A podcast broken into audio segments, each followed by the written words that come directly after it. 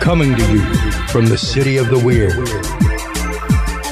Exploring topics from the esoteric and unexplored to dimensions unknown. Shining a light of truth on the darkest corners of our reality. Welcome to the Curious Realm.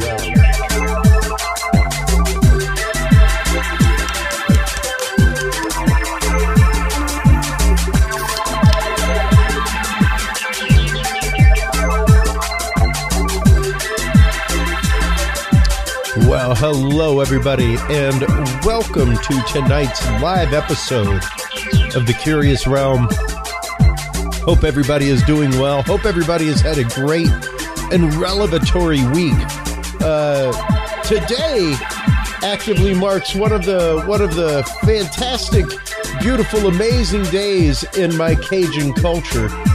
Laissez le bon temps rouler, everybody. If uh, you are out there, if you are a Mardi Gras out there doing your thing, there's a little bit of Mardi Gras from my family's hometown of Mamou, Louisiana, where they chase chickens for community gumbos, things like that. So uh, that is some footage that I put out many, many years ago from Mamou.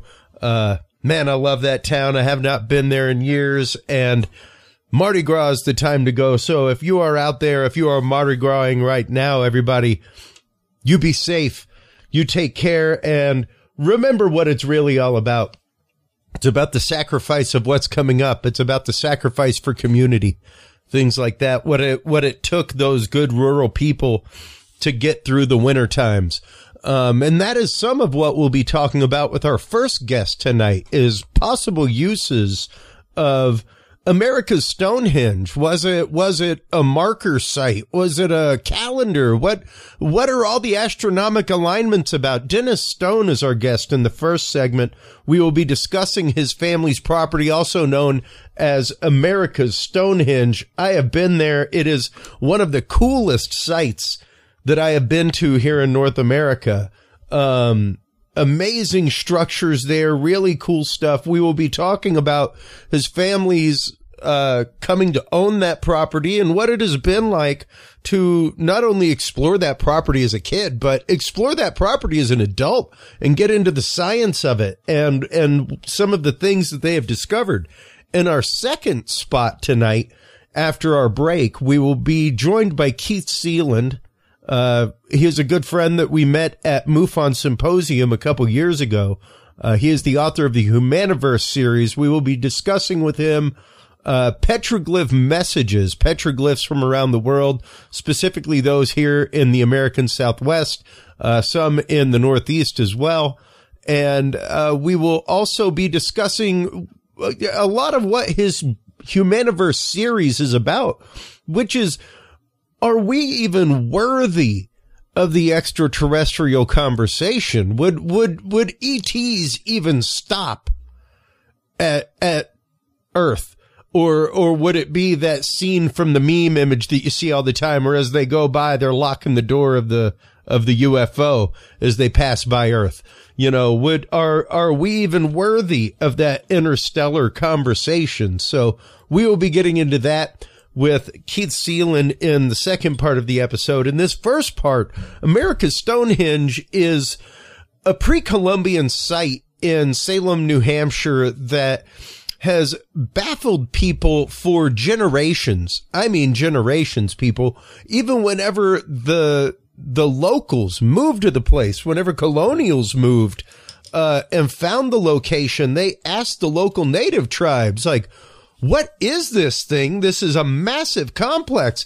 What, what did you guys build it for? And their response was, we didn't build that. That was here when we got here. So Welcome back to the show, Dennis Stone. How are you doing, my friend? Oh, hi, Chris. Uh, doing very well. Thank you so much for having me on this evening. It is always a pleasure having you on. I always love our conversations. Uh, your property out there in Salem, I mean, number one, that area of New England is near and dear to my heart. Uh, But uh, in addition, that area that you live in is just so bespeckled with buildings, structures, uh, archaeoastronomic alignments. Uh, how did your family come to be in possession of this unique property now known as America's Stonehenge? Dennis?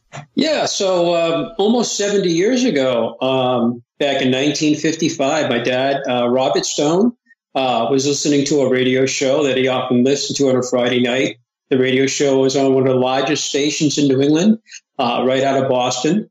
And the name of the show was Yankee Yarns. The uh, talk show host of Alton Hall Blackington and my dad listened to the show, you know, for a number of years, but this is the first time he ever heard this particular subject. And the topic was all about these strange stone ruins uh, in southern New Hampshire. And what really surprised my dad about the show is the site was located in North Salem, New Hampshire, and he lived in the town of Derry. And Derry is the town next to North Salem. So he lived about six or seven miles away from the site pretty much his whole life and had never, ever heard of this site. Um, coincidentally, a few uh, days later at a barber shop, he was uh, waiting to have his hair done in the same town of Derry, New Hampshire. And while he was waiting, he picked up a magazine. He opened it up and he started thumbing through it. And he got to an article that looked kind of interesting. And as he looked at it a little closer, he realized that what the article was about was the same site they had heard earlier that week, but it had pictures. And so it kind of blew him away. You know, it's like, wow, twice in a week about this pretty interesting, uh, very strange sight. Um, he then asked the barber, hey, can I keep this or borrow it, the magazine? And the barber goes, well, how old is that? He goes, well, let's see. It's, oh, 1952. It's three years old. It's been sitting here for a while, apparently. And he goes, just take it. Take it home with you. So that weekend uh, at my aunt and uncle's in the same town, about 10 people get together on Saturday nights. It was pretty traditional for our family. Uh, they would play cards, have some beers, talk, socialize. Um, and at one point during the card game, my dad had the magazine with him, so he just took it out. He showed it to everybody uh, at the table playing cards. Nobody, you know, knew what the place was, just like my dad. Until I got to my aunt and uncle, my mom's uh, sister and her brother-in-law, and when they looked at it, they were quite surprised and they remembered and they said, We were there 20 years ago in the 1930s. We used to go there on our bicycles while they were dating. And they would ride seven, roughly seven miles down there and they would picnic up on the site. And at that time, um, the site was not open to the public. Um, there were no signs, no visitor center. And you just had to know where the place was, I guess, you know? So the next question my dad asked is, Can you find the place? And they said, "Well, it's been two decades. Um, we'll get, we can give it a try, but uh, we, you know, it's been a long time." That Sunday, the four of them took off in a car. They went down the road and drove around North Salem for a little while trying to find this place. And eventually, they saw a road that looked somewhat familiar to them. They took a chance, parked the car on the main road there, and then they walked up the hill about a half a mile. And when they got to the top, they were pleasantly surprised they found the right place. And there were all these ruins right in front of them. So my dad uh, actually, uh, the curiosity uh, got the better of him. He decided to try to climb under a uh, six foot fence with barbed wire on top. And the fence is still oh, there wow. today. It was actually put up in 1937. So he climbed under it uh, into the ruins, disappeared for quite a while because there were a lot of brush and trees. You couldn't really see him walking around in there. And once he came back out, you know, he said, "This is just simply amazing." And uh, he also mentioned something about maybe getting involved with research because he was really interested in that kind of thing. And he mentioned, well, maybe we could purchase it, open it to the public, you know, and uh, open it up as a museum, you know, and because my mom's response was something about you got rocks in your head, you know, so yeah, uh, yeah. she wasn't too keen on the idea, I guess, you know, because we had a new, she, I was a baby, I had a sister on the way, and they just built a house, and my dad had a new job at AT and T Bell Labs as an engineer. He had been in the Coast Guard prior to that for a few years. So and he was going to college too at the same time. So it's like, you know, he was night school, you know, college. So she thought he was nuts to pick well, up something else, you know. And and you know, um, you you kind of have to be in your own right to to be self-employed to begin with, Dennis. You know, yeah, um, yeah. there there is a certain type of mania that you have to have to you in order in order to do that, much less to take on a project the scope of this. And when, once your dad purchased it, um, how long before things started getting uncovered before y'all started uh, really discovering the scope of the because you're still uncovering the scope of the project. yeah, it never stops. Actually, that's a good question, Chris. But the work had actually started in 1937 by a gentleman from Hartford, Connecticut, uh, an insurance millionaire, William B. Goodwin, and he was an antiquarian. Uh, he had lived on the West Coast. He had lived in uh, Kansas City, as a matter of fact, uh, at a bank. He worked at a bank, and then he got involved with uh, insurance. His family were basically Aetna and Phoenix, I think, insurance companies. And when he got out to Seattle for a while, uh, he put him in charge of a, you know, uh, an office there. And he did so well setting up the office that uh, they moved him to San Francisco. And um, he had married his wife from Seattle just before he left there. He was involved with the University of uh, uh, Washington, the, the uh, football team, uh, the athletic club, um, and he actually panned for gold up in the Yukon too for a while. But he was also managing that office. They liked what he did. He went to San Francisco. He was there for a while. And he left because they moved him to Columbus, Ohio. And when he left, the earthquake in 1906 happened. So I think he was very fortunate getting out of it because he was in insurance, you know. Uh, but interesting enough, in Ohio, he would go out and map some of the mounds. Ohio at one time about 10,000 ancient mounds. About 90% of them are gone today uh, due to some natural causes as well as development, highways, buildings. And he would go out courses. and map the locations, and he did that for about 15 years. So I believe his work is still in the archives of Ohio, and that got him fascinated in the ancient past. And he moved back uh, to Hartford, retired in 1931, was involved with a museum called the uh, Wadsworth Athenaeum, an early American antique collection that he put together actually much earlier than that. He did it back around 1900, and he did it with his cousin J.P. Morgan. So the Morgans and the Goodwins were one family. So, but Morgan died in 1913, so he had nothing to do with our site. Um, by 1936, he was getting involved with stone structures elsewhere in Massachusetts, mm. um, and he was aware of some in a couple other states. But he eventually learned about our site, and when he came up in 1936 and saw our site, he was like my dad. He was completely blown away by the site. And he ended up purchasing the site in 1937, and that's when the archaeology began. And he worked on the site for a number of years. And um, he actually got involved with a couple other New England sites after our site. Our site was first, and he worked up in Raymond, New Hampshire. He worked in Hopkinton, Massachusetts, where the Boston Marathon starts. There was actually structures there too and uh, the Upton Chamber in Upton, Massachusetts, and a couple other structures. And he knew of about 16 different structures by the mid 1940s. And he wrote several books The Truth About Leif Erikson, The Spanish Gold, because he used to go to Jamaica all the time. Mm. And when he vacationed in Jamaica, he was looking where Columbus landed on. Uh, he had four voyages and he was uh, looking for Columbus's, I forget if it was the uh, first landing or whatever it was. And he turns out he was correct. And then he wrote a third book, and in 1946, he wrote about our site and some of the other 15 sites. And the book was called The Ruins of Great Ireland in New England. so this is his fourth book. And by that time, he was very sick. Uh, he died in 1950. So when they're putting the book together, he was quite ill. So he had some help on that last book. But it talks about our site and um, again about 15 and, other and sites. This is and this is where the connection of quite a few of these to what are known as beehive structures specifically exactly. in in Ireland and things like that are uh, are tied to and and what they what they believe they may be. Now, what's curious is that there there are parts of the complex that are a complex um that that you can go into like there is a there is a part um just below and and back here, you can see this little raised part with the ground on top. Um, and you can, you can traverse this area, but, but there are, there are only a few spots like that within the complex. There are numerous nooks, crannies, things like that that you can climb into, uh, much like this, but exactly. they, they yeah. aren't connected to anything larger it's it's interesting. It's al- it's almost like they're used for sighting or something along those lines. Uh, which there are numerous and tons of uh, archaeoastronomic alignments to this location. So let's let's start getting into that a little bit. Here's an actual lidar of the property, folks. Uh, there yeah. are the actual alignments, at least as of a few years ago. This was given to me whenever you first came on the show about three, three and a half years ago.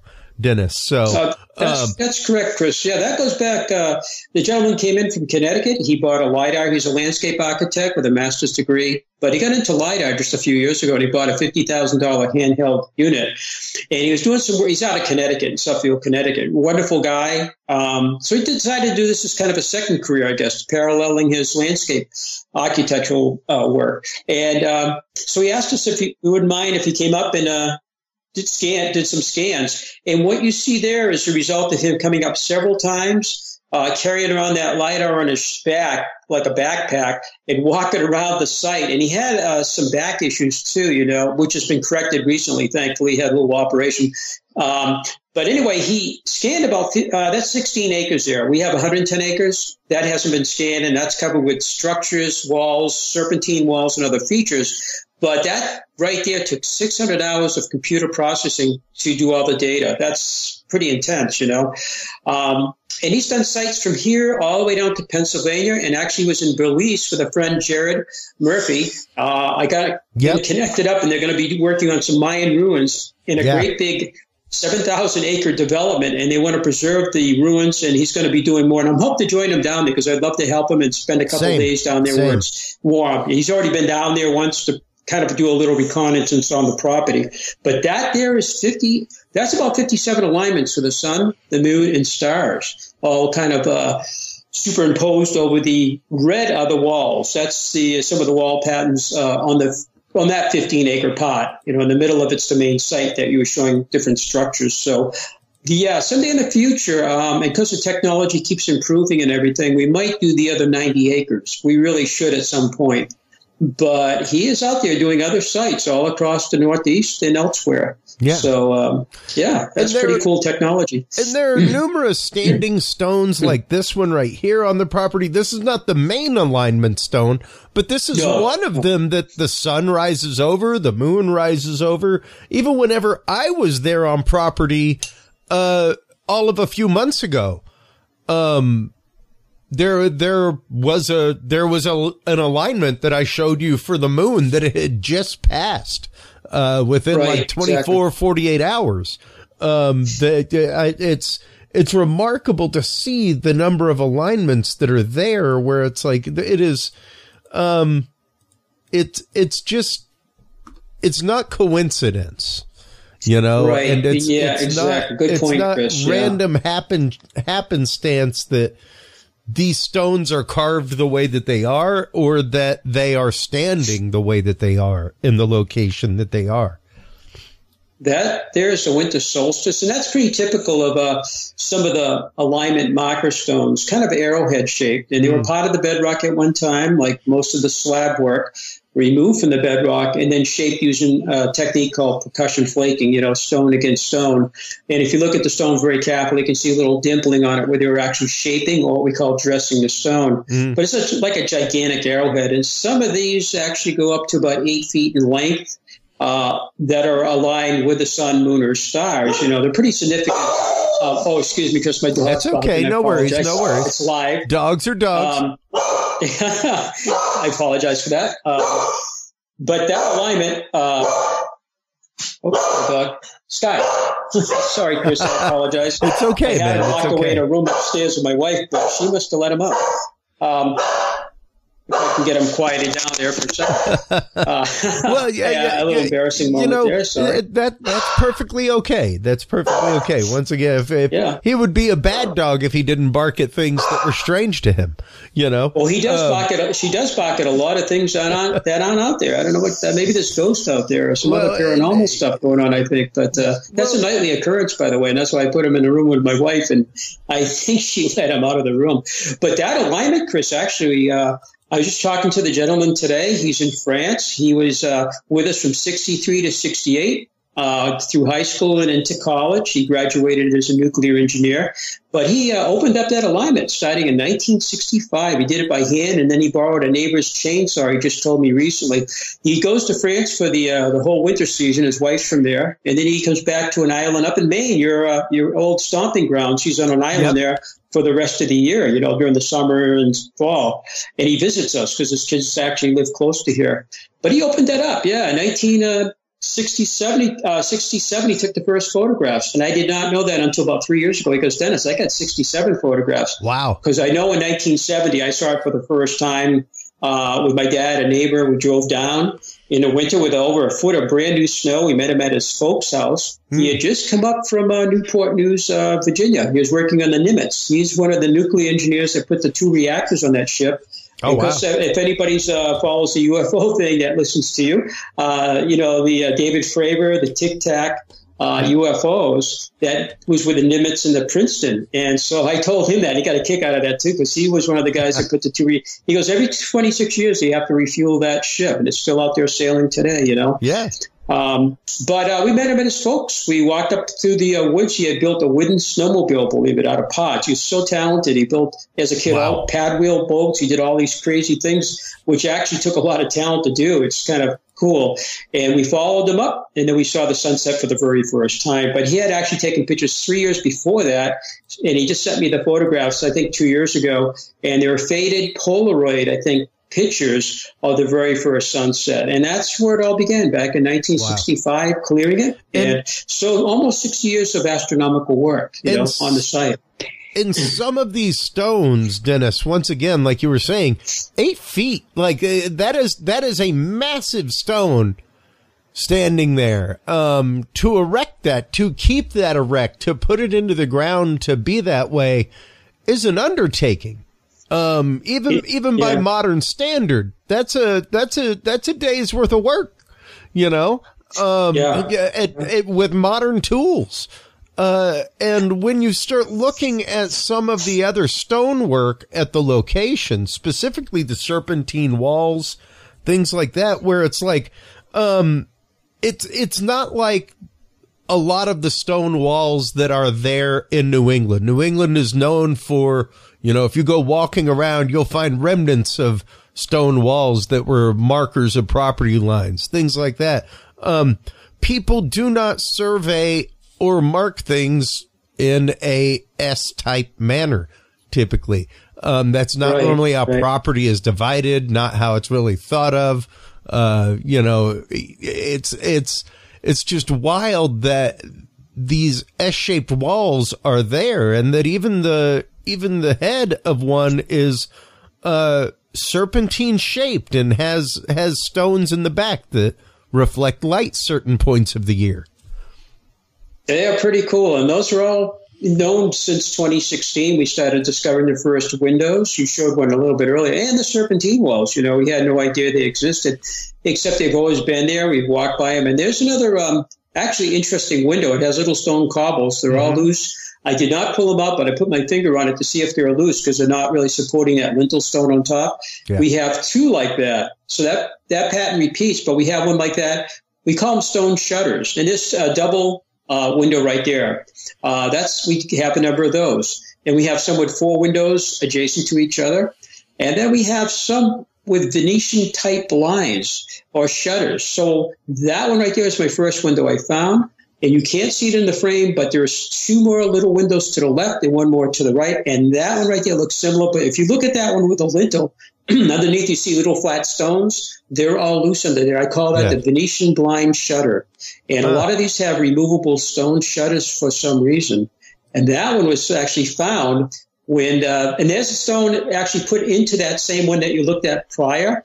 That stone right there actually is standing out of the frame to the right. And our assistant archaeologist, he's a stonemason, went to the University of Boulder for his degree. And he's been involved with archaeology for 30 years and his work for almost 40. But he walked by there on the day that the History Channel was filming Ancient Aliens on our site. And as the cameraman came back down, he had everything packed away. Was, we were walking him back. Uh, and my archaeologist happened to be that that day. And as we were walking by that, it's just uh, kind of you know walking with the film with the with the uh, cameraman uh, my my uh, guy said, "Hey, that looks like another window," and it had all those little Venetian blinds in it. So unfortunately, the uh, History Channel guy didn't have his equipment out. We could have done actually right on the spot discovery.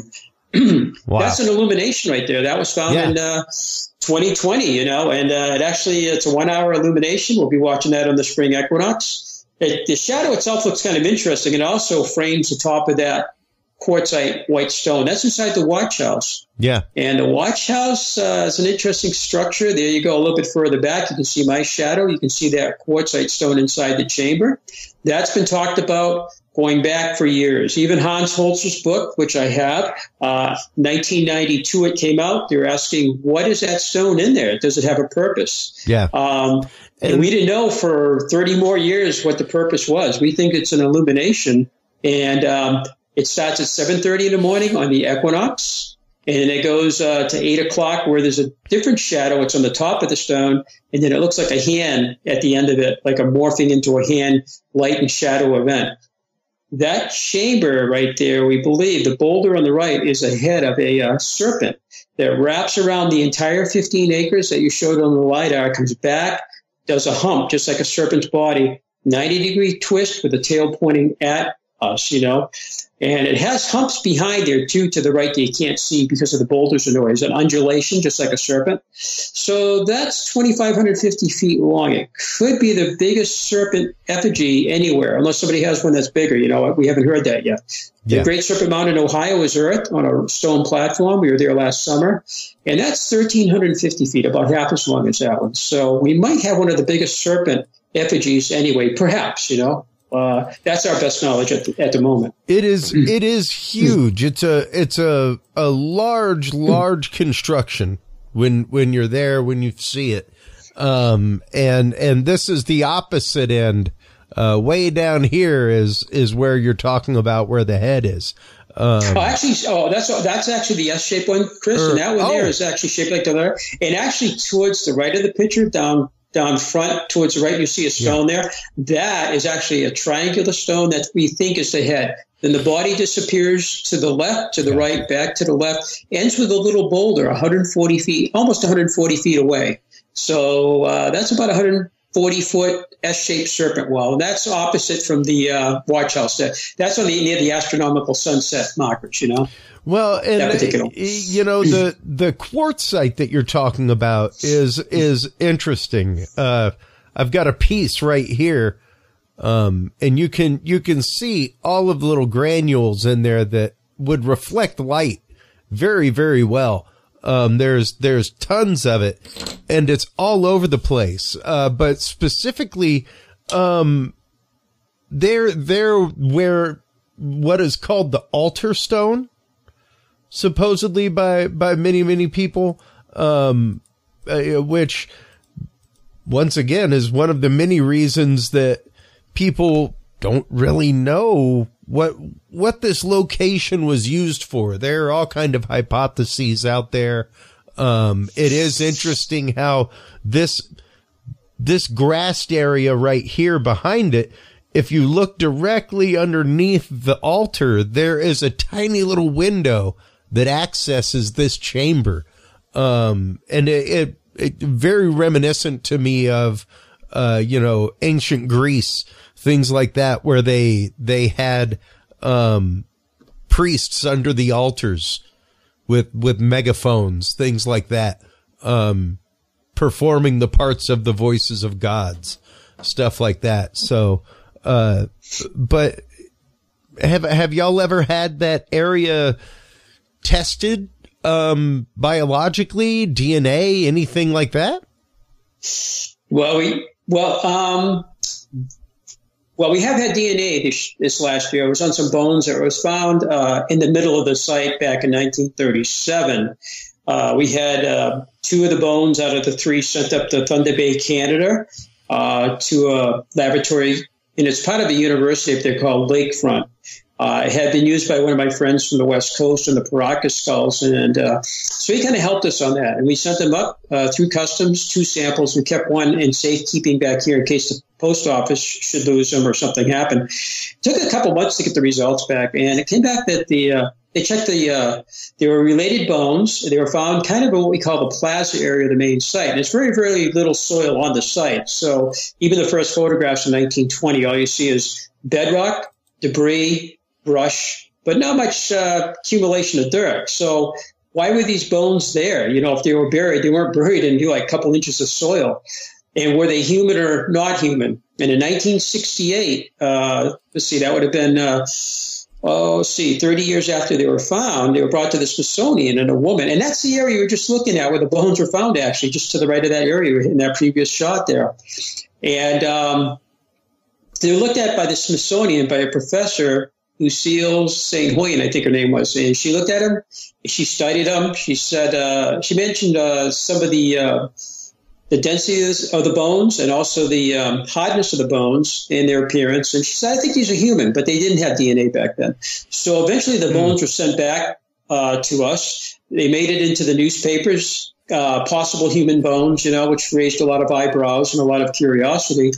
Um, and they made it into some of the journals like the New England Antiquities Research Association. Uh, and there are various stories about it. And then it kind of rested for 55 years. So we sent them up there. The results came back after two months that they were related bones, the same person. Uh, and also they were um, compared to 39,354 different humans, I think, and what it turned out to be is Greek ancestry. We're like, wow, that's kind of interesting. Well, you know, we don't know historically any names that were Greek, and yet this was a Greek person. And it's so obviously somebody Greek was up there. We just don't, we have a lot of records going back to 1734 uh, with different people on the site, but that's nothing. So it's kind of curious, you know, and then how old the bones were. So I called up the laboratory we've been using since 1967 for our carbon dating. So in Massachusetts, I talked to the son of Dr. Harold Krueger, and he died in 1993. He's the one my dad worked with through the uh, 60s, 70s, and 80s on carbon datings. And the son has taken over the whole laboratory. And I mentioned what we had, you know, and I said, I don't know, these bones have been out of the ground for like almost 80 years um, and they've been exposed to the elements. He goes, actually, that's not a problem. And if you got DNA out of these, you know, collagen and protein and so forth, he goes, I think we can carbon date them. So he sent uh, one bone out to be carbon dated. We kept the other two that were remaining. And it took us four months to get the results back because he had to clean them, prepare them. He sent them to the University of uh, Arizona in Tucson. And finally they came back and it came out, they were fairly recent. Um, anywhere from about 170 years old going back to about 1690. Oh, wow. So they had like a range. So that brought up a lot of questions. You know, why is somebody on the site dying and being left there to decompose when there's really no dirt up there? You know, I mean, who does that? So it added to the mystery of the site. But now we know they're not ancient and they're not animal, but they're human and apparently of Greek ancestry. So it's just another puzzle of the place. But we have been doing DNA. Um, the table actually, when they first found it, was buried up to the bottom, so they thought it was sitting on the ground. And when they dug down, they found the four legs, which was quite surprising. It's like a table oh, with wow. legs. And it's 9,000 yeah. pounds. Uh, it's almost six feet it's by massive. nine. It's massive. And it has that tube you mentioned, and that goes six feet through the ground to the oracle chamber.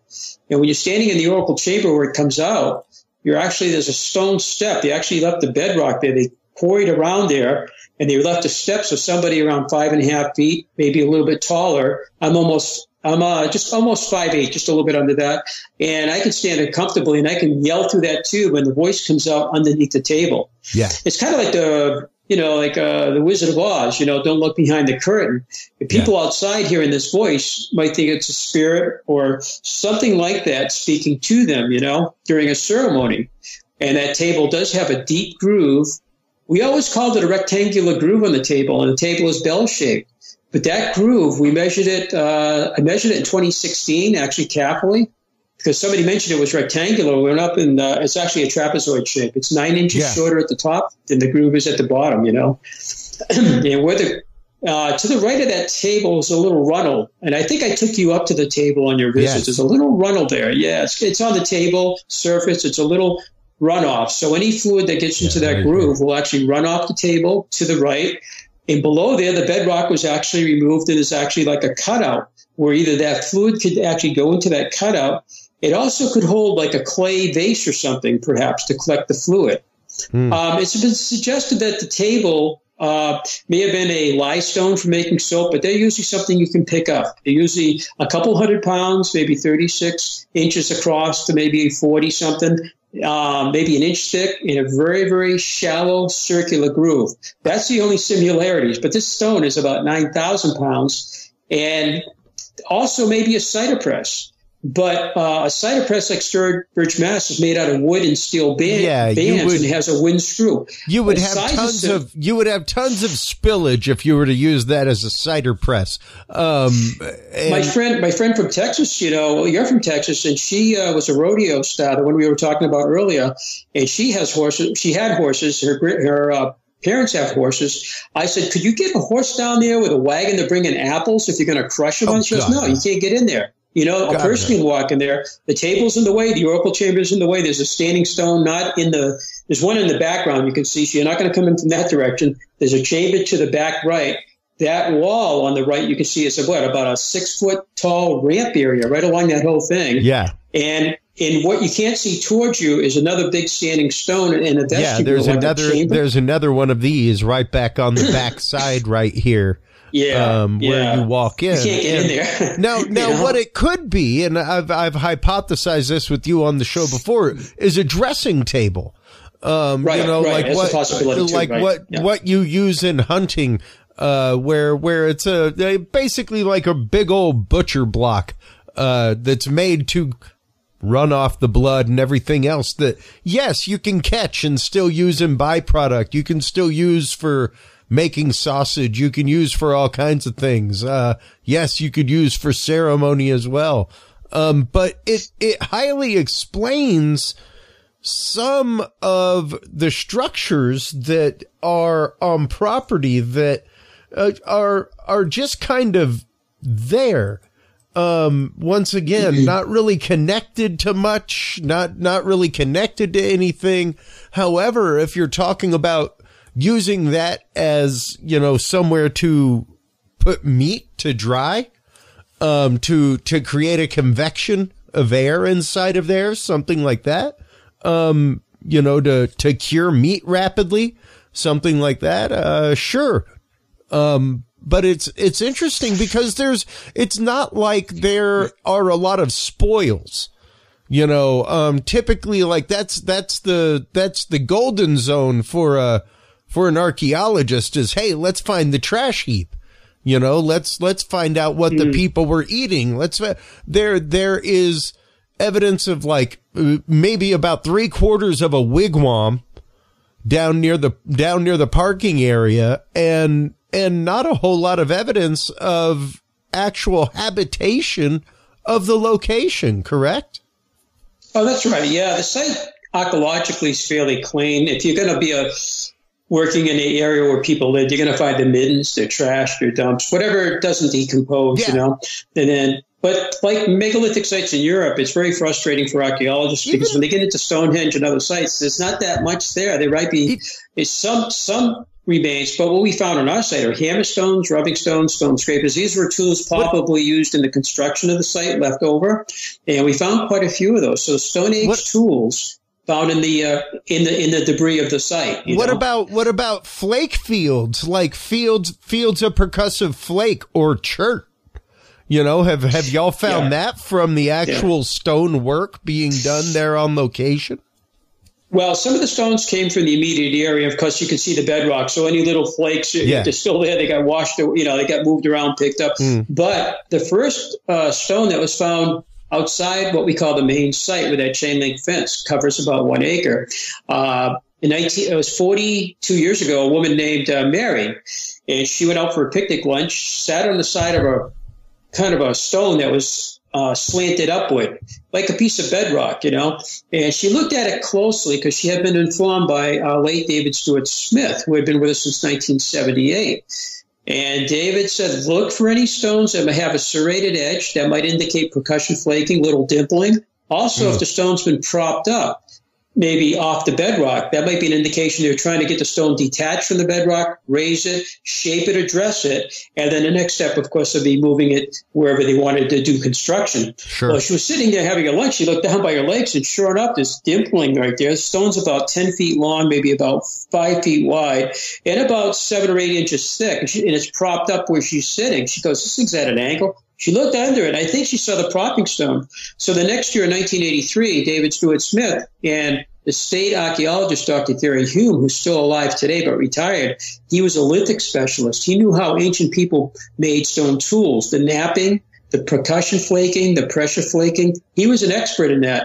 And he already been doing a couple projects on our site, which is kind of strange because mainstream has pretty much tried to stay away from the site. It shouldn't really exist. But he got involved with it, which is great. He stuck his neck out and he came to the conclusion that these big slabs, like the table you're looking at, the slab to the right, that's one of the stones you can't get by with a horse and wagon, you know, right on the right side there.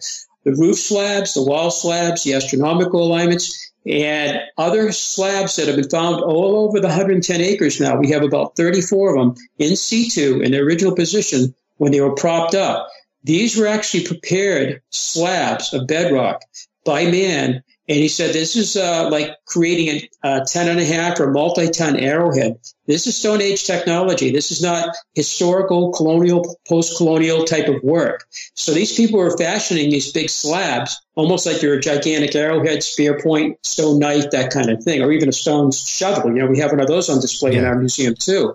So we have stone tools. We have the stone uh, masonry, Stone Age masonry type techniques that were used on the site not, you know, 1900s, 1800s type work, you know.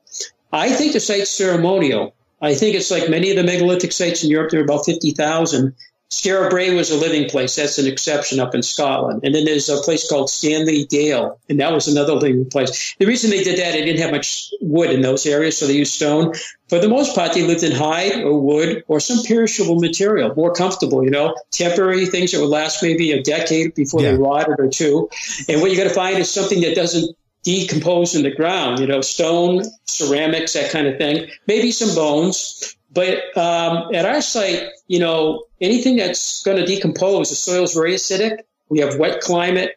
So bones were like, when we looked at those bones, you're like, wow, you know, how old are these bones? But usually they dissolve in about two or three hundred years. And because wood yeah. rots pretty quickly, if you have a wooden tool, that's going to go away in a decade or two. It's going to be gone, you know? Well, and, and now, granted, um, I was trying to find the the image of it. I'll, I'll find it as you talk about it, guaranteed.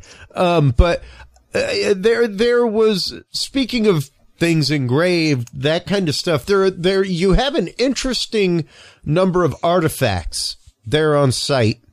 Um, and and you've got them displayed as you walk in there in the gift shop. There's a there's a little corner with all kinds of things, but one of the stones specifically has carvings from another language, or two other languages on it. Um, which you know we've got about another fifteen minutes with you. Uh, let's let's spend about five or six minutes talking about that before we get into upcoming events at the location because um, I think it really goes to speak to some of the age possibly of the site and, uh, you know, um, oddly, oddly even, even sources of construction, things like that. So let's get into the strange, uh, writing stone that was found that, that you have there in the museum. Well, the first carving actually was found by Malcolm Pearson, and he's a gentleman that my dad ended up buying the site from and he leased it for several years, starting in 58 to 65. But going back to the 30s, Malcolm was there and showed Mr. Goodwin the site in 1936. And then the work began in 37. And Malcolm happened to spot this carving inside the oracle chamber. And it was towards the uh, east side of the oracle chamber. Uh, it's shaped like the letter Y. It runs north and south, east and west. And on the eastern part, there was a window down there that's now an exit. It was actually a window. And right across from that, there was a carving. And he's the one that, uh, at least in historical we know maybe somebody back years before that saw it never reported it but it was a running deer carving they called it but actually it looks more like an ibex it doesn't have a deer antler but it does look like an animal with an antler on it And that's the first one. And then in the 60s, other stones with markings were found in a structure called the Chamber in Ruins. In fact, three different stones came out of their triangular shape. They were put on display in a museum as unknown markings for a number of years. And that changed in 1975 when Dr. Barry Fell from Harvard University first visited the site.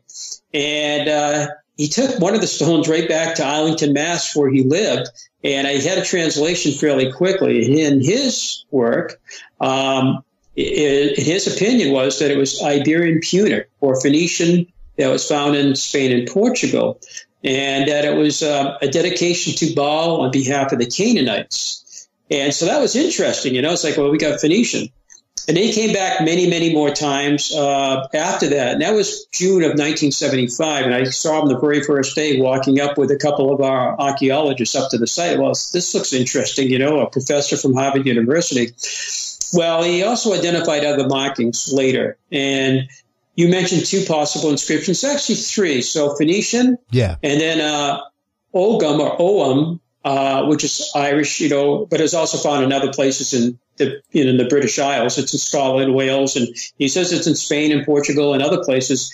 But so Ogham, uh, that's Celtic Ogham by the ancient Celts, and then Libyan.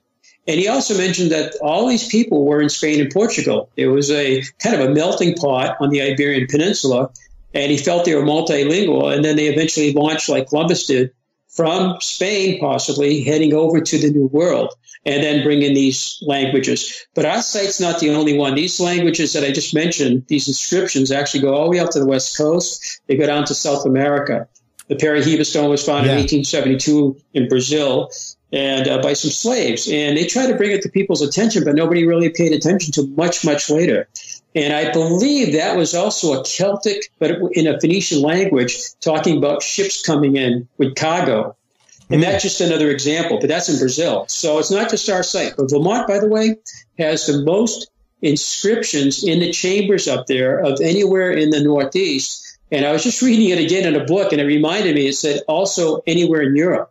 So oh, Vermont oh, wow. is loaded with inscriptions. Wow. So it's not just so if you have a hoaxer up at our site, these uh, archaeologists like to say everything's either a coincidence, particularly with the astronomical alignments, like you mentioned earlier, or hoax, got, fake, fraud, misinterpretation. it's you know we don't with all the data, all the evidence we have, all the different if, types if of data had, do. If I don't think that's the answer. Two or three cursory alignments amongst uh, because you know of course to trace these things back you got to go back you got to go back to whenever you think they may have been built you know um, mm-hmm. Whether or not they align at that point is is what's important.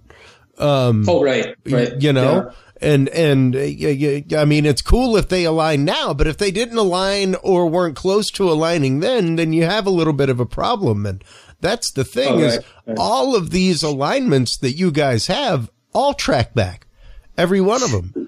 Um, That's a good point, Chris, because uh, we did the survey from 73 to 77 after we started the project in 65 with the uh, astronomical research. And we hired a professional surveyor. And it took time because we paid as he went. So it took him from 73 to 77, yeah. sent that data to the Harvard Smithsonian Center for Astrophysics in Cambridge, Mass. We got the results back, and they said, well, if these were used as astronomical alignments, it would work about 1800 BC, plus or minus about 200 years due to the obliquity. The Earth's tilt is a 41,000 year cycle, and it's 23 and a half degrees approximately today, but it very slowly changes. That agreed with our one of our carbon datings, the oldest one on the main site from 1971 was about 4,000 years old. So seven years later, in 78, we're getting results that the alignments agree with the carbon dating. So another coincidence? I think it's more than that. I think it shows the, the antiquity of the site. Uh, well, we have done 16 carbon datings on the site. We've got two OSL uh, dates that worked, and they were pre-Patty, pre-colonial. Uh, two rock samples didn't test, but that was true of other sites in Connecticut. I don't know; they have problems with rock sample testing. So we have two different types of uh, dating, geological dating, actually, the OSL, because of carbon dating, and then we have the astronomical alignments showing the same time period, you know, going back to about 4,000 years. Um, yeah, I don't think that's wow. a coincidence. You know, I think that's because that's how old the site is. Well, well, and that's just it. It is um, when mm-hmm. when you start looking at even the fact that when colonial Americans moved into the location and asked the natives, "What's this thing that y'all built? Why'd y'all build that?" Uh, that I don't know. That's been there for generations. We didn't we didn't build that thing. Um, it, it's it's remarkable and interesting to look at it to consider what its possible use was, what it was for, because once again the the local natives didn't didn't really build structure in such a way. You know, it's not like that that is that is how they lived. They didn't build rock structure to live or anything like that. So not that um, we know of. You're right. Yeah, yeah, they did. It was so long ago that it's been forgotten. It's but we've been told Native Americans build out of. They used them for tools, utensils, weapons, yeah. and then ceramics. But they didn't build stone chambers. You know, like the Flintstones yeah. kind of thing. You know, but yeah. nothing like that. You know? Well, uh, well, and that's just it. And once again, many of the chambers that are there are anomalously small. Many of them are just little like brick wall nooks that go down almost.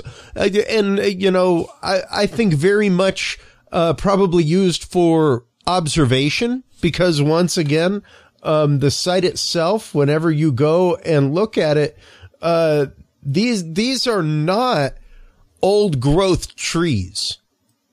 Mm, right. You know, right. it's not like these are trees that are like 200 years old.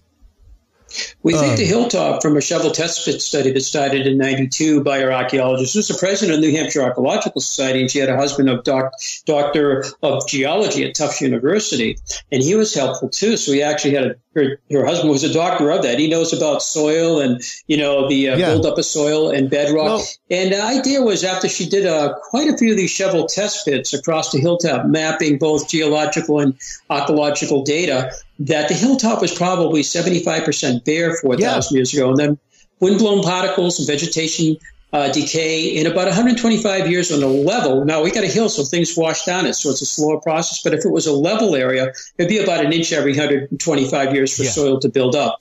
Um, yeah, it was an open hill, I think, 4,000 yeah. years ago, with, with some trees maybe and brush, but not like it, it was, you know, well, as well, it is today. Uh, yeah, yeah, precisely. So you would have you would have yeah. had a much more open view of the landscape. You would have had a much more open view of these alignments. They would not have been obscured uh, the way and that Chris, they are. Remember now. the drainage system on the main site? There's underground tunnels mm. and there's channels in the bedrock. And again, with dirt, the dirt would absorb the water, but when you have exposed bedrock, rain or snow, when it melts, would just puddle up all over the place. Well, they created an entire network of drains to deal with water, you know? Yeah. And that's because you were sitting on bedrock at the time. And you know, Chris, if you're taking those big slabs, and I mentioned 34, some of them are 1,000 feet from the main site. So work in progress, I think, was going on, and they stopped if you try to move those big slabs, even on log rollers on dirt, the rock they get bogged down, they'll yeah. sink into the dirt. Um, if you have bedrock, those log rollers will roll over the bedrock, you know, without the friction and without yeah. all that dirt and debris. Absolutely. So I think we're going back to that time when it makes a lot of sense to us, you yeah. know, it's just logical sense, but then we have some proof of that too, you know. Yeah, most definitely. Test. Well, and uh, you know, you guys, uh, and uh, once again, one of the most amazing sites that I have been to in North America. Absolutely phenomenal. Uh, the mystery continues, and you guys continue to have research done. You guys continue to um, give people educational tours, all kinds of things. As a matter of fact, you have an amazing event coming up with um, not just yourself, but two other guests uh, that we have had here on the show, uh, Ronnie LeBlanc, as well as Haley Ramsey and the amazing Scott Walter. Uh, they are all going to be there on March 23rd. Uh, uh, a fantastic Oak Island mystery, uh, day of talks, things like that, a stargazing event at night. You guys put on all kinds of events. let's get into a few of those. We have you for about another three minutes. So, uh, let everybody know about the upcoming events and what they can do to be involved and come there and check them out. Oh, sure. Yeah, we have a Valentine's event tomorrow night, uh, 5.30 to 7, uh, for romantic couples to come up. There'll be a walking tour with our guide, James. He's doing a wonderful job. Then we'll have uh, the the, the event that you just showed. It's going to be an all day event at the Hill, starting with sunrise right through the evening with Scott, Haley, myself, and Ronnie. And there's another gentleman that joined up too. He's a New England um, paranormal gentleman. He's uh, he's on another banner too. His name is Chris Sanders. He's uh, he's going to join us too. So so it's going to be cool. Then we have the Equinox, and the Equinox will consist of celebrations, drumming, and um, and and again, a couple days later, we'll be doing the event with Ronnie and all of them.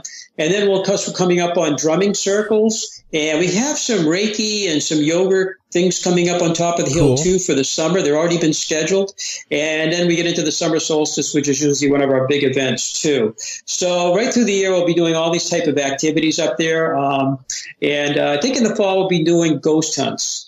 But oh, wow. uh, that will be in October, I think. So that's something we'll be looking at too. Interesting. Interesting. Well, Dennis, thank you so much as always for your time. It is more than a pleasure to talk with you. And it is, it is always great to further explore this just amazing, amazing site that is quite literally in the backyard of people. Um, I know, I know people that almost every time I talk to somebody from New England and mention your site, somebody goes, what?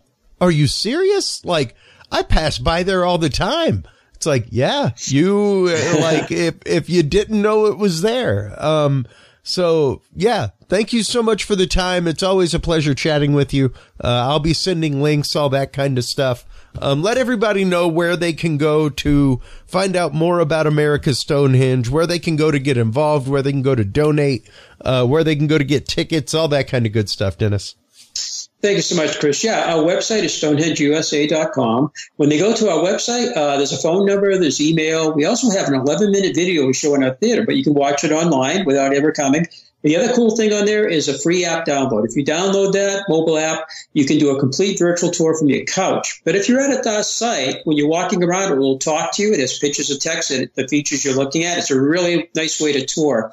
We're on Instagram. We're on TikTok. We've done over 100 uh, TikTok mini or uh, short videos and uh, we're on Instagram. Uh, so we're kind of easy to find, and uh, we're open every day but Christmas and Thanksgiving and the occasional New England blizzard, which I think Chris you're probably somewhat familiar with, uh, being from Maine. But we have those occasionally, you know. But uh, yeah, we're very, you know, we're only 40 miles from Boston, uh, only about 15 miles from the Manchester, New Hampshire airport, which is a great airport too.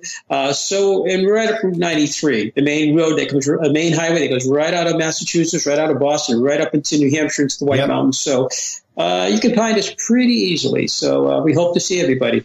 Absolutely. Well, Dennis, once again, thank you so much for the time. Uh, appreciate it.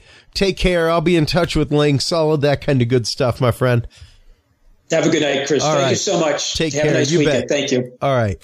While you are online checking out everything from America's Stonehenge, folks, over at StonehengeUSA com. Make sure to stop on by Curious Realm. CuriousRealm.com is where you can follow us. That is where you can like, follow, subscribe, share, comment. That is where you can keep track of all the episodes. That's where you can find, um, our events page, which is full of all of our videos from live events. We just posted quite a few uh, interviews from our live coverage from CES over there. So uh, stop on by and check that out. And of course, uh, download the all new Roku app, folks. That's right. Curious Realm now officially has our own Roku app, thanks to our good friends at Always Press Record for programming that for us.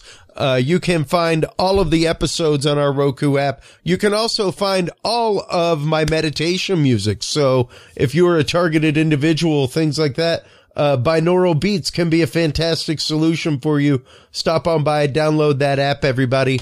Uh, when we come back from this very, very quick break, we will be joined by our good friend Keith Seland, author of The Humaniverse. We will be talking about petroglyph messages, uh, what petroglyphs are, what the messages in them may mean, and uh, whether or not we as humanity are even ready for the conversation with an extraterrestrial race, whether or not they would even consider us um, fodder for conversation.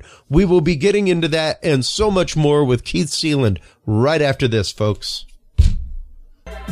Well, hello everybody and welcome back from that commercial break. Thank you so much to all of our sponsors, especially True Hemp Science. Our good friend Christopher Lynch over there does an amazing job using an alchemical spagyric process using the entire plant, seeds, stems, roots, Every part of the hemp plant is used to make his amazing CBD. It is the only CBD I have found nationwide that actively has a terpene profile.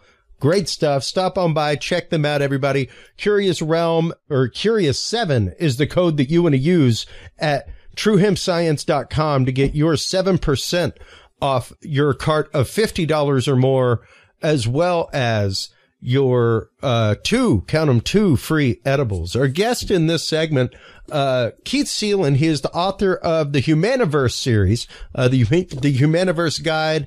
Uh, his website is thehumaniverse.org. Uh, he has written a complete series of books about the hows and whys of ET contact, whether or not we are worthy of the conversation. He has been out in the last year doing all kinds of petroglyph research uh, across the United States as well as across the globe. He recently made a trip to Egypt as well as Gobekli Tepe, and we'll be getting into some of that this evening. Uh, welcome back to the show, Keith Seland. How are you doing, my friend? Great, Chris. How are you? Doing uh, okay. Wishing you a, a, very, very happy holiday. We got uh, one more coming up, at least, anyways. Yeah, absolutely, absolutely. Uh, it's it's you know always fun going through the holiday season uh, seeing uh, because mainly because a lot of people release books at that time, release video series, stuff like that. So there's been a plethora of releases from many of our guests, things like that. And uh, you recently went out and released a whole bunch of videos from Gobekli Tepe, things like that. Um, how how was your trip abroad? How did that go?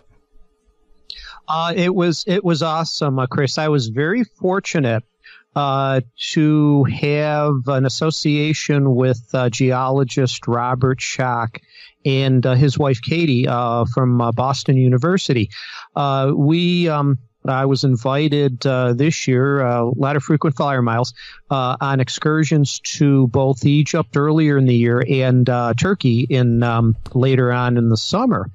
Uh, so uh, again, the reason for being very fortunate is that uh, as as lifelong researchers, they know the ins and outs. It's it's not uh, a, a, touristy type of thing, which is not really to say anything bad against that for anybody, any person. Mm. I highly recommend if they get a chance to do a trip like this, no matter what the platform or what the, the travel, do it, do it. But uh, I was very fortunate with uh, the Schochs in um, itinerary planning and um, uh, help along the way. Any questions and answers, uh, guidance that they gave me in uh, uh, conducting and uh, planning for my research. And we had a little bit of downtime too. So nice balloon ride and um, in uh, Konya. I'm sorry, Cappadocia, and just just awesome. The the the footsteps that we left in Anatolia there. Too cool, man. Too cool. I mean, uh, an experience of a lifetime, I'm sure. Much less as a researcher, where where you get to actively go out and start using the tools of the trade, ar- archaeoastronomy, things like that, and start really finding alignments and similarities to sites that you've been to here in America and even in Egypt, things like that. Uh, let's go ahead and start cracking that nut real quick. How did, what things did you start finding in Egypt and there in Cappadocia that were, uh, that were similar to some of the petroglyph work that you've done here in the United States, Keith? Uh, in in both places, I think those are those are examples of uh, other human ancestral civilizations in which, uh, uh, in, in being able to start my studies on them, uh, the studies by no way complete. There, I'm going to be mm. taking future trips uh, to uh, both places also, and and amongst other places in the world. Um, but uh, the the study is, uh, and again, to do with archaeoastronomy and and basically the the cultures of all of our worldwide civilizations. Uh, I'm I'm uh, uh, developing the thesis that uh, with the overall purpose of charting our future, and that being a future with other extraterrestrial intelligences, we have to start planning for it now uh, on a proactive type of basis. And by doing that, as uh, our species is uh, very accomplished at doing, when we want to learn something, we study its past. Well, in this case, human beings, our ancestors uh, from from the ancients, Egypt, Turkey, uh, and and other uh, civilizations, um, they are us. We are them, Chris. Mm. Our DNA yeah is their DNA. I've had this confirmed by uh, back at my university, a um, uh, a former professor who uh, actually uh, had left uh, the the school to work on the original genome project. He confirmed when I asked him the question: Is it reasonable to uh, assume that we can uh, take our DNA or take uh, DNA from our ancients uh, and and uh, is it compatible? And he says most reasonably. So uh, what that means is that is that we're them, they're us. They think or thought the same ways that we do today.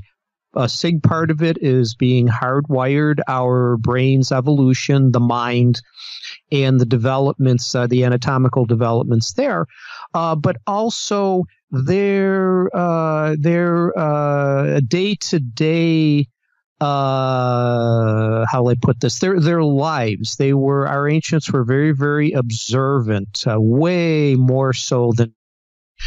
And uh, so they they learned their knowledge, and they had an intuitive yep. knowledge and uh, of of the environment, the world, the cosmos, uh, potentially interactions and experiences with uh, other intelligences yeah. not from planet Earth. So all of that is left as the landscape and the potential mm. for us to learn from to help develop our plan, uh, a plan for basically our future.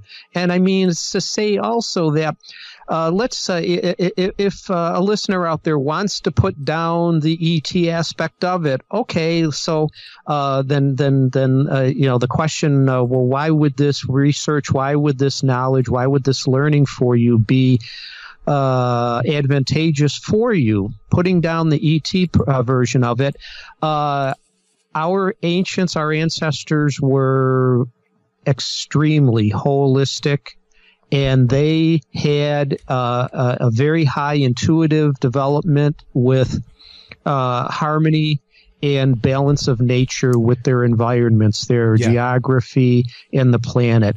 We, by today's uh, antithesis, have uh, kind of uh, uh, gone away from that holism in that harmony and that cosmic awareness. Yeah. And it's become a series of rabbit holes, both individually well, and all the groups that we're in. And it's starting to have physical effects on our planet. And on us. While you were talking, I literally brought up the article from Nature that came out in April about how trauma's effects can pass from generation to generation. Keith, we're talking about like even extinction events, things like that, that can be passed down epigenetically. Like the, the trauma and the experience of our ancestors is literally passed down to us through genetics. Like that's yeah, wild. Yeah. That's crazy that's to think about. Hard wiring. And and you yeah. know, it's a topic that we speak about regularly on this show. Uh, just the how fast we as a society lose these connections. Um, the example I use regularly, I'm Cajun. I am 50% Cajun. It is one of the only cultures aside from Native Americans that are native to this country. One of the only languages native to this country. Uh, much like Native American languages were quashed down by churches, uh, the government, things like that. When, when English speakers came in and took over the schools of Louisiana, they started putting kids in corners, making them wear dunce caps if they spoke the language of the ignorant, if they were speaking Cajun. Um, one generation, Keith. One generation is all it took. You are hard pressed to find somebody my mother's age who is fluent in Cajun. Both of my grandparents spoke it. It was their first language. One generation. That's all it takes to lose an entire culture. So it's not hard. It doesn't take millennia. Okay, people? Like these, these knowledges, even the idea, like you're saying, of us be, of the ancients being connected to the earth in a different way. When our grandparents went to bed, Keith, there was no electric light.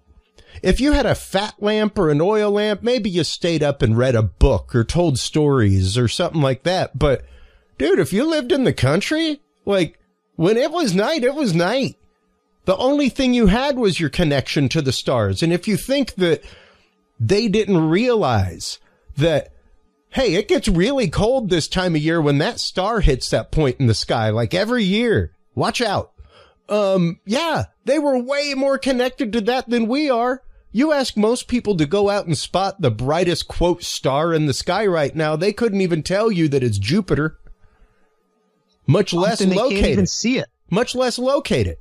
And it, it is Yeah. like, it's dusk. There's Jupiter. Big bright It's- orange spot. Most people do not know it's a planet. Everybody who hunted, who planted, everybody knew what that was and what its rising meant. Everybody. Yep. And and for those of us today that I would uh, at least say a uh, simple majority that can't even see physically see Jupiter Yep. because of the glow of of the city that they live in. Look at any of NASA's uh, satellite photos. There's a library of them now. I'm giving you the exists. applause button. because yeah, I said I'm giving you the applause button. Uh, Oh, because okay. yes, absolutely. Like I, I take pictures of the night sky. I do budget astrophotography in my backyard. Um, but I live in the city and people are like, wow, how do you get that picture of Orion's nebula? It's like, well, if, if you've got a lens that'll reach out there, you'd be surprised. But trying to see Orion, like I can't see all of Orion. I can see parts of it. I know where in that formation of stars to point my camera. Um, as long as I can see three of the main stars, I can pretty well nail it. Um, but that's because I know my constellations. I know where they are. Uh, even though I can only see a third of that constellation, you know? So yeah, we, we now have active efforts for dark sky communities to return things back to that point. Uh, because otherwise, yeah, like our children will grow up. My, my kid, only way he knows all this is because I bring him out in the backyard and I show him with the telescope and go, Ooh, look, there's Jupiter. You know, How does he react to that? he loves it.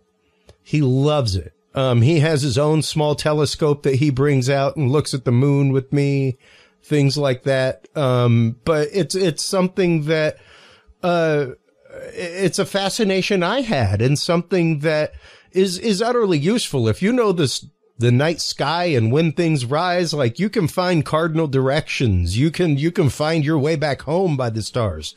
We navigated across the oceans without compasses with the stars, you know? So if, if you know your star locations, you can find your way anywhere in the world. Um, and, and that's just it. Like, uh, we've, we've lost that not only sense of wonder, Keith, but that sense of connection and that sense, that urgent sense of necessity of the knowledge.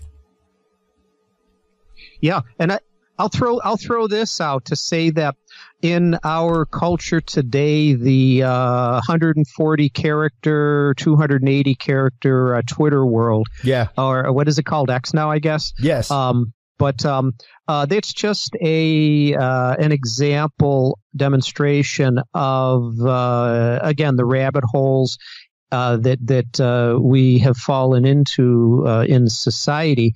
But it's also more uh, more profoundly to say that our um, uh, our attention span with the Oh, yeah. evolution of technology and the promulgation of it uh, has has just eroded any uh, course of uh, of us wanting to study or uh, learning, amazement, or awe.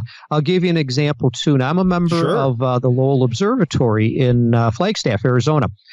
And uh, over the last couple of years, they've uh, been, they uh, created, uh, finished building a new platform called the Giovale, where they have eight telescopes on it. Yep. Now uh, they always had uh, they were they were very uh, rich in their public outreach amongst uh, observatory uh, campuses.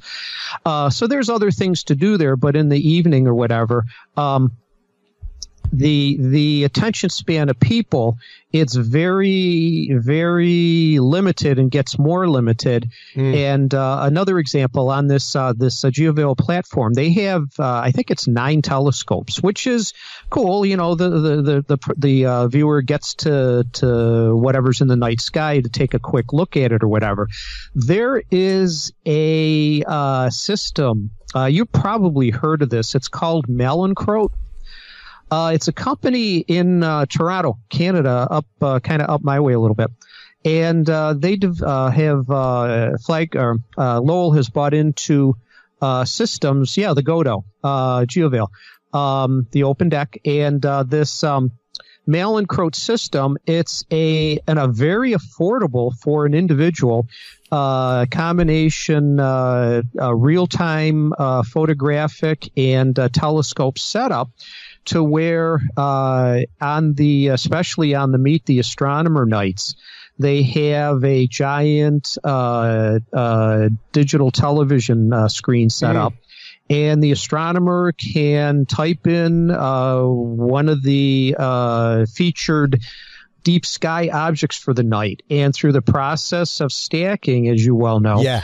uh, the uh, the mail and croat can collect up in the course of a few seconds or a minute uh, a whole hundreds or maybe even up to a thousand or more uh, photos, and the end end point is a full color representation of that deep sky object. Now the the the the ones that you would see in uh, the magazines, you know, from uh, years ago. This would have taken many, many, many hours to do, but our technology today has advanced to where, like I said, the individual member of the public can afford these things for their telescope.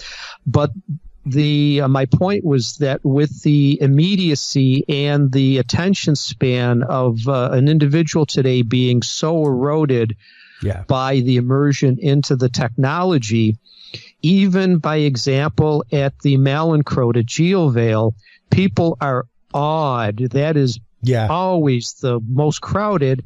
But then they look at it for a few seconds and then they say, okay, what's the next one? Yeah. Yeah. Yeah. The, the, the wonder and awe fades so fast. Uh, yeah, yeah, Chris, that's that's so so representative. It, it, it, yeah, it becomes so blasé so quick. So, oh, wow, awesome. That's a nebula millions of miles away. That, What's the that's all one? there is to it. Oh, okay. Like, That's that's that's it. uh, it it's and and I mean our our ancestors again there were there were so much we have Yeah. so much to learn from them. They were so much the opposite that um like you said, they they used the the, the, the, the cosmos, the night sky, especially the sky in general, was the most important crop or learning tool or construct of Yep. their existence. yep. Yeah. And, so they had to learn it. Well, and it's the fact of uh, multiple strata of their of most ancient societies learned it in a different way. You know, many many of the the mother figures, things like that. Um, even even medicine women, you know, learned learned them to pass the stories on, to pass along origin stories, things like that. Uh, you know, same thing with medicine men uh, hunters use them to explain when to go out and hunt different animals in the night sky, uh, that kind of stuff, uh, because that that's what you track the hunting and planting season with. So, um, it wasn't like it was just the magi of a society who who knew things about the stars. You know, like these, these were the panoply of stories that inhabited their everyday. Everything from finding and gathering and planting food to where and when to go hunt animals to when a sacrifice needs to be made so that the gods are appeased, Keith. Um, all of these things were covered. And, and what's interesting is that all these same things are covered in petroglyph. Um, they're covered in rock art. Many of the stories, things like that, that, that's the rock art that you see, where you see people hunting animals, that kind of stuff. Um, but petroglyphs in specific are, are the ones that tell the, the, the historical part, the, the part of their history that, that is the fantastic, that they do not consider myth, things like that, that, that they consider actual reality and history according to their people. These, these are the deep seated religious beliefs, um, gods that come and visit, things like that. So, uh, it, it really, understanding this differentiation of technology in the real world is utterly the root of understanding the difference between rock art and and what's in a cave and petroglyphs that are out there at a sacred location. You know, both look very similar, but they're different things and they have different purposes and they communicate different things. So let's start getting into that real quick. Okay. Yeah, that's that's the um uh, one of the uh, couple of uh, very uh, most important ways of communication amongst uh, ancient uh, civilizations was um, by the glyph technique, recordings, and they didn't have sheets of paper. Well, they had papyrus, some of them did, but um, by the the recordings on rock art and uh, and uh, again, I, I made the mis- I slipped. I called it art, and I rail against that because it's uh, actually communication. Absolutely. Uh, but but the verbal folklore story too, and and that uh, the the folklore had a very uh, very important purpose and causation to where that the form of communication was kept up for many, many thousands of years. And what I mean by that, Chris, is that uh, as uh, humankind developed uh, from the uh, uh, upper pa- Paleolithic into the Neolithic and uh, more towards today, by those by those times, Homo sapien sapien uh, existed. They are us, we are them. We didn't have to go back uh, uh, uh hundreds of thousands of years ago. Uh, our the, the, the modern anatomy was well established uh, in Neanderthal times back 50, 60, 80,000 years ago. Our brain, the our mind, the neocortex had already been developed. We had lost, how will I put this? Um, we gained the potential for language by losing uh, a uh, a body part, so to speak, uh, the vestigial air sac. That uh, is a product or of evolution, uh, a link of any sort between uh, the primates and uh, human beings. And basically, what that translates to is that you you know that uh, uh primates can do their screaming uh, and that's a form of communication that they use in in the, their wild, their nature, so to speak. Uh, our language capabilities were developed only when this vestigial air sac happened to have uh, been naturally selected out, where there's a little bit of a remnant today uh, but it's uh, nowhere's near like what it used to be. So that allowed for language. Uh, but my point is that in in in the evolution of uh, the human brain, so to speak, the development, uh, the expansion of the neocortex, uh, other neurological phenomenon and causations of of what happened, that allowed us to develop the basis for the process of socialization, ritual, uh, critical thinking, ritual development to the point where, and again, this is another universal uh, point amongst all of our ancient cultures and to answer the question, they are us, we are them. This is another example of that in yeah. that we think the same way that they did back then. Yep. The development, uh, creation and development of rituals is uh, was a social bonding mechanism all the ancient cultures, Native America, the Aborigines, Egyptians, Chinese, uh, uh, all uh, Anatolia and uh, and uh, Epi uh, Proto Europe. They were all humans, Homo sapiens sapien. They all developed the processes of ritual thinking and throwing into that and tying back to one of your points, Chris, the old adage, knowledge is power. Mm. Well, when uh, when the uh, agricultural agrarian revolution happened and uh, urbanization started to happen, uh, it was a, a, very big change in the culture, the human culture. Um, before that, the hunter gatherers were uh, uh, egalitarians. But when they started to congregate more, and then those were populated by extended families only, yeah. and they cooperated with each other, uh, during great hunts and, and the acquisition of food and and uh, uh, learning uh, again from uh, knowledge of the stars, astronomy, uh, some planting and things like that. there was planting and cultivation going on. It didn't wasn't a eureka moment from the uh, uh, Paleolithic to mm. the Neolithic, the revolution. It was a, those were gradual processes, as was the urbanization of of uh, human cultures, and then from there the development of uh, competition and power and the accessibility the, the of trade um, as cultivation and herding became uh, into it came into existence. Yeah. Um, there was uh, trade developed and whatnot. So the knowledge is power adage comes from some entrepreneurial types, yeah. uh, type A, so to speak, that uh, knew reasoned that the more knowledge they had, the more power. So then you develop into the mythology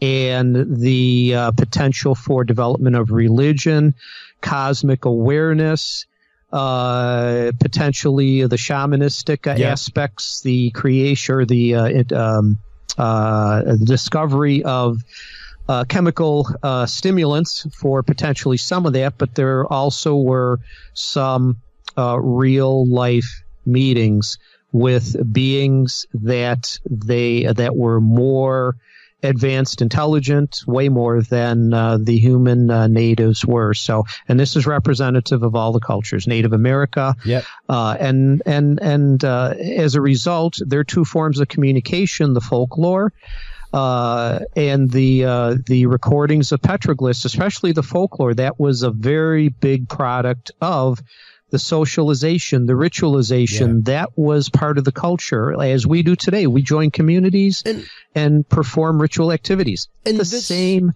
thinking process as back then. This concept it goes back way longer than uh, I mean once again these these things are constantly being studied, restudied, refound. Keith, um, just recently, I'll pop the article up right now. Just recently in SciTech Daily, it popped up. Uh, not built by Homo sapiens. Scientists discover, quote, extraordinarily or extraordinary 476,000 year old wooden structure. So half a million years ago, these non-Homo sapiens were intelligent enough to get together and realize they needed to build this structure together. And, and that, that, that goes once again beyond, uh, yes, you need some kind of vocalization. Uh, you need it. Yeah, I mean, sure, a vocal sac helps you grunt. Losing that helps you grunt with intention. Um, and, and helps, helps people understand what you mean. And grunt or not, Maslow's pyramid stays the same. The psychological need of breathing, food, water, shelter, clothing, sleep.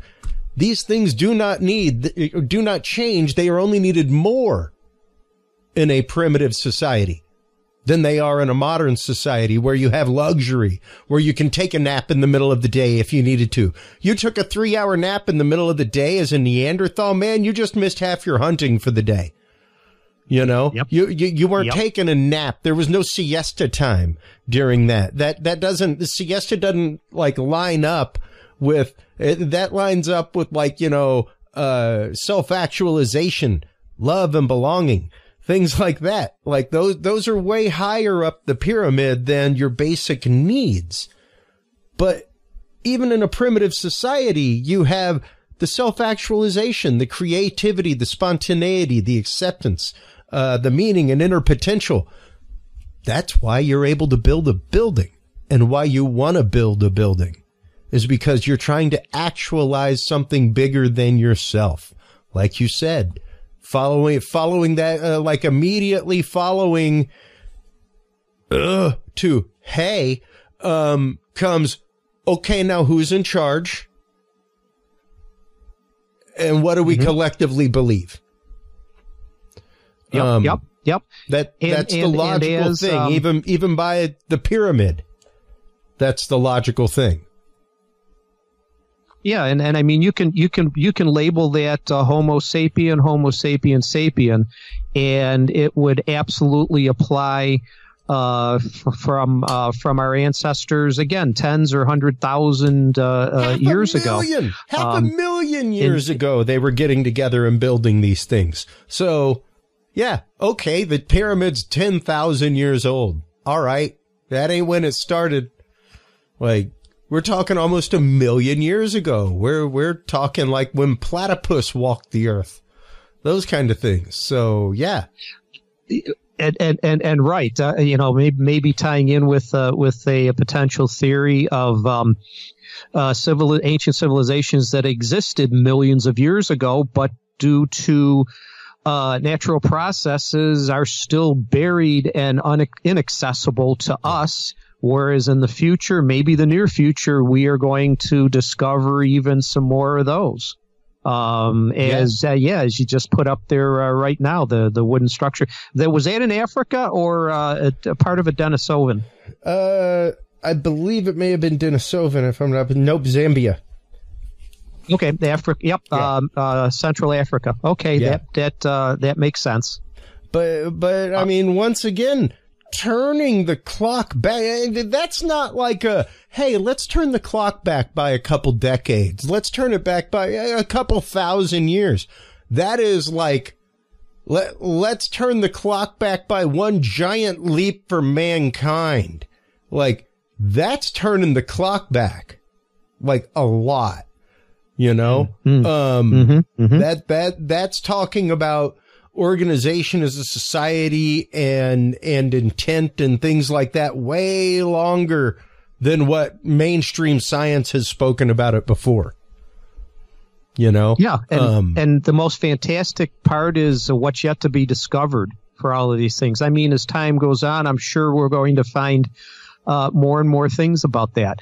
Um, with with our with our ancients, and uh, again, this is the the logical development, and uh, probably we will face a similar path to progress in the future. Mm. When it came to uh, uh, the farther back in history, and and uh, the, the indigenous had to devote more of their day-to-day activities to the very basic uh, basic structure of the uh, the Maslow pyramid, uh, in that uh, uh, acquisition of food. And uh, um, uh, consequently, I think uh, they didn't uh, build uh, permanent structures to where, well, they were nomadic, so food was the most important thing: food and, and water, and um, getting out of the uh, getting out of the um, the bad elements of the weather and climate and uh, you know the potentials for there. So they had to spend more of their time with doing that. But as you can see too from archaeology finds, uh, especially in the way of uh, the toolkits, Yeah. the weapons of hunting Hmm. for our ancient cultures, as they developed. Of uh, very slowly, there developed an evolution to where uh, the mind of our ancients began to the, the, the, the critical thinking began to take hold to where they are slowly being able to uh, um, what's the word I want to use to control their natural environment control yeah. they they were able to better uh, develop better weapons to better hunt to produce more food. And as time went on they were they were that found that they were then uh, developing more and more control over their environment which uh, led to a point where the uh, the, uh, the, the mind took over the development creation of ritual activities and uh, maybe the development of the uh, uh, upper Paleolithic, uh, Epiolithic, Epiolithic, and the Neolithic eventually um, came in, into being. So it yeah. was probably the two most important words I think in in, in discussions of this are control and power. Mm. As as humans developed control over their environment, the uh, power structure uh, potential was then born. And as they grew and grew more control over their environment, uh, well, you see it in the petroglyphs and mm. and um, the uh, the uh, rock carvings and uh, the uh, the folklore in uh, the uh, attributions. Well, Gobekli Tepe and and actually I'll throw in Catalhoyuk and uh Karahan and uh, yes, with uh, Native America and um, and Aborigine. Mm. the the development of religious icons, mm. the realization that uh, the female being depicted, especially in Gobekli and uh, Catalhoyuk, with the bull, and in many other places in the Near East. The bull was a symbolic representation of the male of the species. But yeah. back in the uh, the um, uh, Neolithic, uh, the, the the evolution of human thought in the mind to the point where rituals were created and eventually a religion and uh, their their growing control over their environment meant that they had more control and power but still there were still elements of of uh, of existence that they didn't have power over nor did they understand yeah. such as the uh, the ending of the ice age uh, visits from uh, ET and whatnot. And uh, if you want to put up uh, Sego Canyon there once again, or actually um, uh, Horseshoe Canyon, uh, the the um, uh, the ghost panel and whatnot. Yeah. Um, yeah, those are yeah. There's Sego there. Uh, so all the worldwide civilizations uh, experienced um, the uh, the end of the uh, Paleolithic with the the melting, the end of the ice age and whatnot. So just to to to to, to bring this kind of land this this little explanation, um, the mind, the human mind developed and discovered that they were able to, as time went on, control their environment, mm. control their source of food, sustenance, yep. water, and existence enough to where less of their day to day hours needed to be devoted to obtaining food, cultivation, agricultural revolution, and uh, herding and whatnot. They were able then to have more time to spend to develop permanent cultures, create a trade, create a uh, a mechanism for uh, an abstract mechanism for money. Yeah. The creation of money. All of those things, and none of them were eureka moments. They all were eventually uh, very slowly developed but it was because of the human mind that created all of these things. And uh, and until they were able to develop the technology to have printing and whatnot. Uh, it was folklore and it was uh, petroglyphs and it was uh, rock writing and eventually cuneiform and uh, papyrus and on from there. So, yeah. Uh, and as I uh, as I as I end this this paragraph, so to speak, our future is going to be a continuation of that because our thinking is the same way And uh, as I mentioned at the beginning, we uh, in our plans for the charting our future, which includes uh, extraterrestrial intelligences, we have to look back on the path that our ancients took to develop as a sig uh, aspect our future mm. existence, so to speak and develop the cosmic connections that uh, we've lost. Well, and and we really we really have to uh, be able to take a step back as a humanity, lose some of the hubris, you know. Yes. Of of we are the pinnacle. Um, I refuse to believe we're the pinnacle when we have technologies from ancient civilizations that we can't figure out. Um, you know, uh, if if we were the pinnacle, then we would have an ultimate means of storage and reading that would never ever change. You know, not not like here's a one terabyte thumb drive with tons of knowledge from humanity. Hope I just threw it over my shoulder. Hope somebody knows how to read it in a thousand years when they find it and dig it up.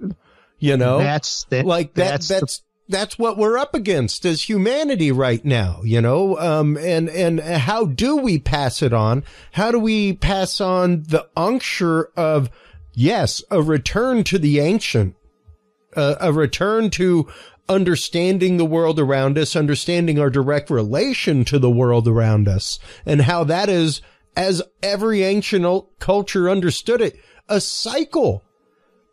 So many yes. people had the opportunity in 2012, Keith, to understand and to truly understand what an ancient civilization thought and meant about apocalypse and the end of the world. So many people just took the term apocalypse and ran with it and said, end of the world. Mayans said the world's going to end. No, no, no.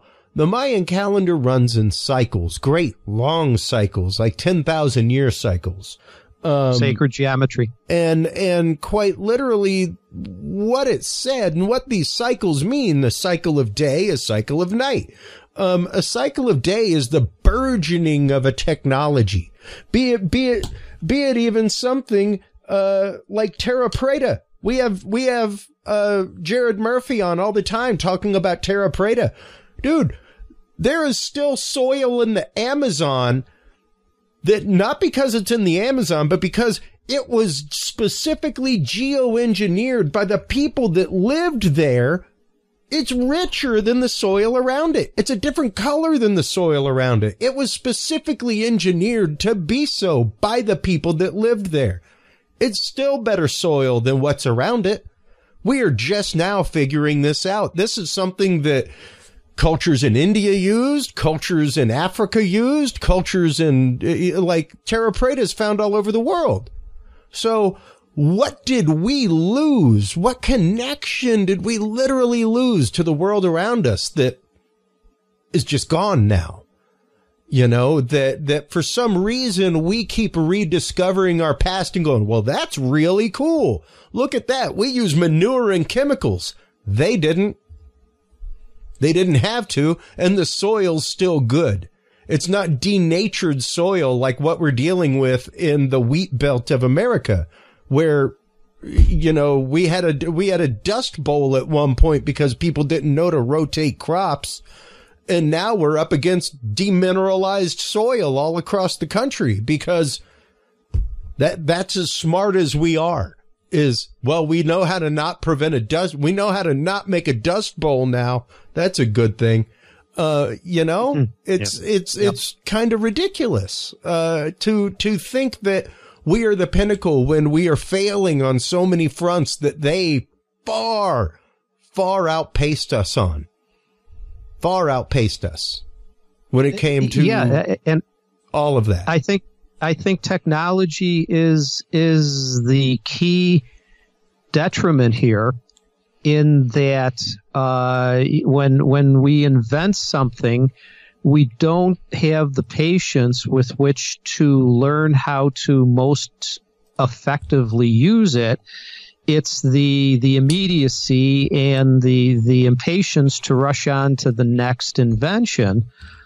Uh, uh, maybe that's the, that's what's holding us back. Or or my other thought here was to interject. Uh, uh, I'll just say the almighty dollar sign.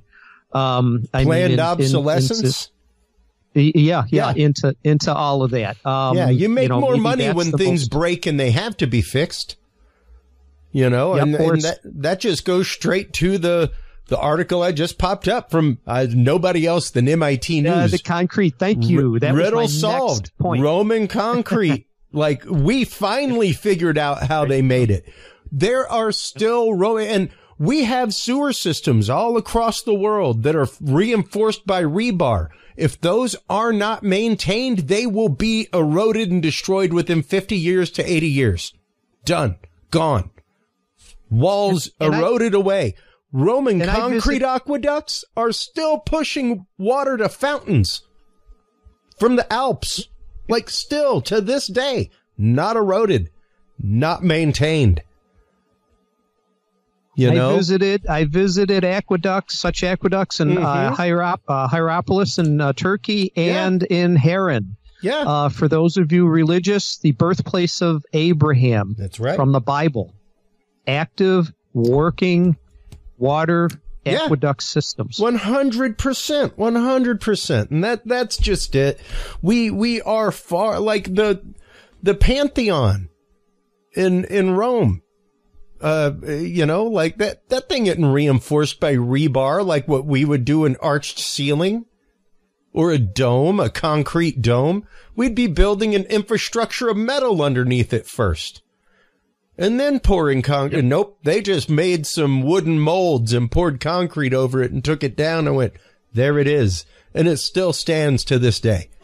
You know, and there's there's even some speculation. I, I forget uh, the the name of the scientist escapes me right now, but um, he had done some work a few years ago, ago about uh, Giza, some of the pyramids, uh, mm. substantial parts of the structure where they actually poured the, the, the stones actually poured and molded. Yep. Uh, you know, created in, in that way. Maybe not ET moving them or something, but, uh, you know, they were poured in place, so to speak. So, uh, I wish I could remember the the researcher's name, but um, yeah, that just goes back to to uh, our ancients had the the intuition. Uh, you know, yep. they did have the source of trade, but they didn't have the concept of the dollar bill necessarily, so to speak. Uh, there, the barter system was still was still, uh, you know, pretty uh, a big player yeah. in in those times and everything. So maybe that's the that's the uh, the uh, the catalyst for why uh, we have to build a new sports stadium every 20 years instead of uh, yeah uh, building it the right way and and and, and letting it go. Well, so well, granted, I, I, um, if we built things the way that they did when they built the Coliseum, we would be we would be building it with with booty money. You know, uh, the Colosseum was built with money from the sacking of Jerusalem and, and the destruction of the second temple. So, well, I guess technically that's, you know, when you start tracing the money back, it, it might all, you know, go to Raytheon. Um, so. but but yeah, uh, Keith, I want to thank you for your time, man. It's always a great conversation, and uh, this this is one of the most important conversations to me. The idea of a being able to trace ourselves back and be, being able to take a step back while we do that and, and gather our humanity again and realize how important that is as we move forward. I'm not I'm not against moving forward with technology, AI, everything else. We just cannot lose humanity as we do it. If we lose our humanity, that's when the aliens don't want to talk to us, man. When we are no yep. longer the genuine species that we are supposed to be, that they want to have a conversation with. You know, um, not not all things, not all technology leads to enlightenment, folks. Um, sometimes you have to take three steps back from the technology to find that light and enlightenment. So, um, man. Yeah. And it's, and it's not to say that, that, uh, you know, in, in looking back and learning from our ancients that we have to go back to uh, mud and brick and uh, uh, you know the Yeah. the uh, the out in the field ritualizations or or things like that. No, no, not at all. It's the thought processes behind the intuition that seems to have been uh, pretty much eroded the common Yeah. sense from our society. And I, and I, sincerely think, and I mean, there's It's the there's uh, some thinking. potential. There's some potential proof there uh, where uh, ET is uh, looking at us and doesn't uh, we thinks that we're not ready. Uh, in the uh, the famous Betty and Barney Hill case, in her Mm-hmm. conversations with the uh, the captain, uh, he, he had told her that, uh, and this came up in in the um, hypnosis sessions, that uh, she was told that uh, we human beings are not ready to welcome the introduction Yeah. on a, a, a more of a mainstream type of a basis. Yeah. Our technology, and this is back in 1960, and there's other examples, Betty Andreasson and, and others, uh, to where they were, the messages they were told were that, uh, you know, your technology is, is Yeah. run away. Uh, uh, uh, you don't know how to use it. And you should slow down on Yeah. that. And, you know, because of all those things, we don't really want to make the, uh, acknowledged global contact. Yeah, uh, we we with, are with you. we are basically intergalactic chimpanzees with atom bombs, Keith. That's that's what we are to any far advanced civilization. Um, And I, I'm not saying that we have to hit the point of the grays where we lose individuality so that we can just telepathically talk. Um, I, I'm not saying that. Um, but what I'm saying is we we as a humanity are far, far, far, far from unified far from unified. Even even in the idea of uh, you know Ronald Reagan's speech of imagine how fast.